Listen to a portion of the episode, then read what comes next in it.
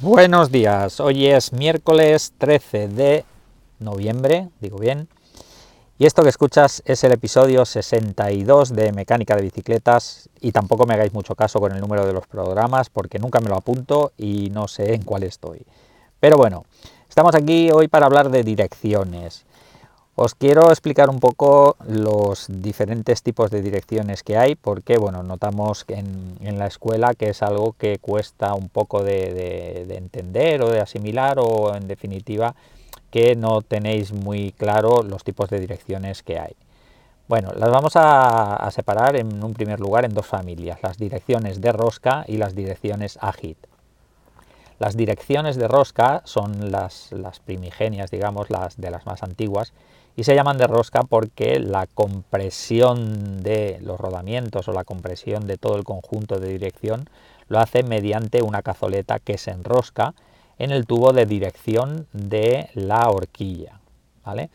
Mm, bueno, todas las bicis viejas y eh, algunas modernas, porque depende del tipo de bicicleta, no requiere de una dirección a hit, sino que con una dirección de, rosca es más que suficiente, como puedan ser las bicicletas de paseo, bicicletas eh, trekking, eh, alguna fixie todavía se, se, fabrica con dirección a hit, perdón, con dirección de rosca.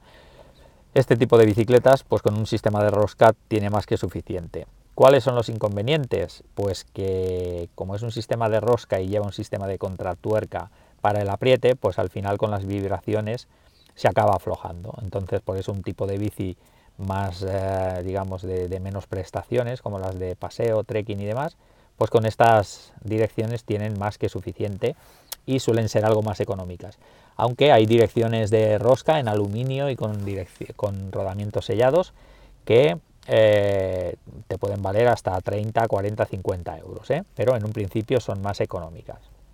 Bien, después aparecieron las direcciones a hit. La dirección a hit es la dirección que ya no funciona a rosca, sino que el sistema de, de compresión lo hace mediante una araña que se inserta en el tubo de la dirección y en la parte superior del conjunto, en la, potencia, tenemos esa tapa con ese tornillo que hace el apriete, la compresión del conjunto completo. Dentro de las direcciones a hit hay varias, varias eh, tipologías, eh, modalidades o llamémosle como queramos. ¿vale? La primera en aparecer fue la, HIT, mm, que ahora se denomina estándar porque fue la primera que apareció. Es un sistema pues que eh, es de, la medida es de 1 un octavo arriba y 1 un octavo abajo, la medida del rodamiento. ¿vale? No hemos hablado en, la dirección de rosca de que existía la dirección de una pulgada en un primer momento y la de 1 un octavo. ¿vale? En las direcciones a hit ahora tenemos las de 1 un octavo que se han quedado como la, estándar, digamos, la que, la que se utiliza en la mayoría de las bicicletas y que lleva rodamiento de 1 1 octavo arriba y 1 1 octavo abajo. ¿vale? Esta dirección es la, estándar porque las cazoletas de, la dirección, las que van insertadas a presión dentro del cuadro, sobresalen del cuadro. ¿vale? La cazoleta tiene una copa que es donde va alojado el rodamiento, sea sellado o sea de, jaula, que va las bolas a la vista, las más económicas estas, estos rodamientos van alojados en lo que es la copa de la cazoleta y esta copa queda fuera del cuadro, ¿vale? Después, por orden de aparición, estoy nombrándolas, ¿eh? Eh, aparecieron las direcciones semi-integradas. ¿Qué es la dirección semi-integrada? Al igual que la estándar, tienen cazoletas, ¿vale? Estas cazoletas tienen una copa, pero la copa ya no sobresale, o la cazoleta en sí no sobresale del cuadro, queda esta cazoleta, esta copa queda insertada dentro del cuadro, con lo cual el tubo de dirección del cuadro es un poco más ancho. Estas direcciones pueden ser también de rodamiento eh, sellado o de rodamiento de jaula, ¿vale? Pero recordar la diferencia entre la estándar y la semi integrada es que la cazoleta queda integrada dentro del de el tubo de dirección del cuadro. Bien, seguimos. Después aparecieron las direcciones integradas. ¿Qué caracteriza estas direcciones? Pues que ya no hay cazoleta, ¿vale? Aquí no hay cazoleta y el mismo cuadro de la bicicleta lleva un mecanizado en el interior para que el rodamiento asiente dentro del, propio cuadro, ¿vale? No hay, no hay cazoletas. Y otra característica de la dirección integrada es que solo existe en eh, rodamiento sellado, no hay rodamiento de jaulas que se aloje dentro del cuadro. Bien, a partir de aquí, ¿qué otras variantes tenemos? Las direcciones cónicas, ¿vale?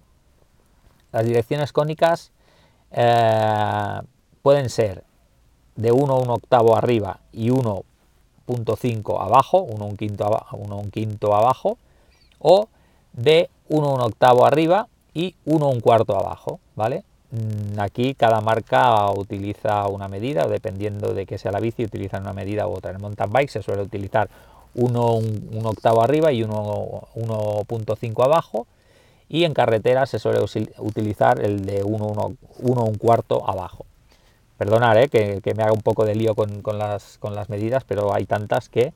Pero resumiendo, la dirección cónica puede ser con rodamiento de 1.5 abajo o de 1.4, ¿vale? Arriba siempre se suele utilizar 1, octavo. Vale, luego hay eh, direcciones ya un poco más específicas en, bicicletas de descenso que utilizan 1.5 arriba y 1.5 abajo, ¿vale? No es cónica, pero utiliza un mayor diámetro porque ofrece mayor resistencia. Bien, eh, estas son, son, el tipo de direcciones que, hay. No son compatibles. Si mi bicicleta tiene uno, si mi bicicleta lleva rosca, no puedo montarle una dirección a hit. Si mi, si mi bicicleta lleva dirección a hit eh, estándar, no puedo montar semi integrada ni integrada, ni, o sea, no se pueden mezclar, ¿vale? Nuestra bicicleta lleva un tipo de dirección y es el que siempre hay que respetar. Hay que decir que dentro también de las direcciones integradas, de, bueno, en general direcciones integradas que va el rodamiento directo al cuadro, hay diferentes medidas de, o sea, el rodamiento que va en la dirección, ya sea el de 1 octavo o el de 1.4 o el de 1.5, puede tener eh, unas medidas que varían.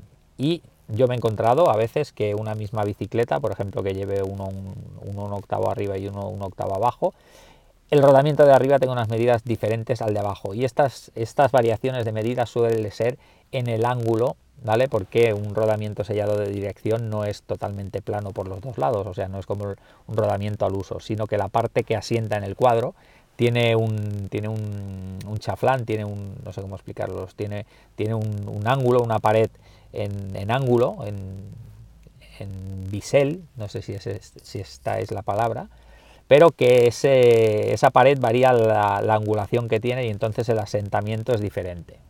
Venden unas galgas que si tengo tiempo os voy a dejar el enlace en las notas del programa o una fotografía para que la, veáis.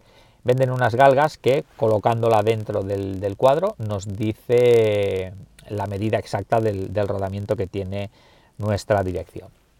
Bueno, espero haber alojado, arrojado un poquito de luz sobre el tema y cualquier duda, consulta o sugerencia podéis dejarlo en las notas del programa en, m, perdón, en www.mecanicadebicicletas.com barra podcast y recordar que podéis aprender mecánica de bicicletas de manera presencial o de manera online en m.es. Así que un saludo y hasta mañana.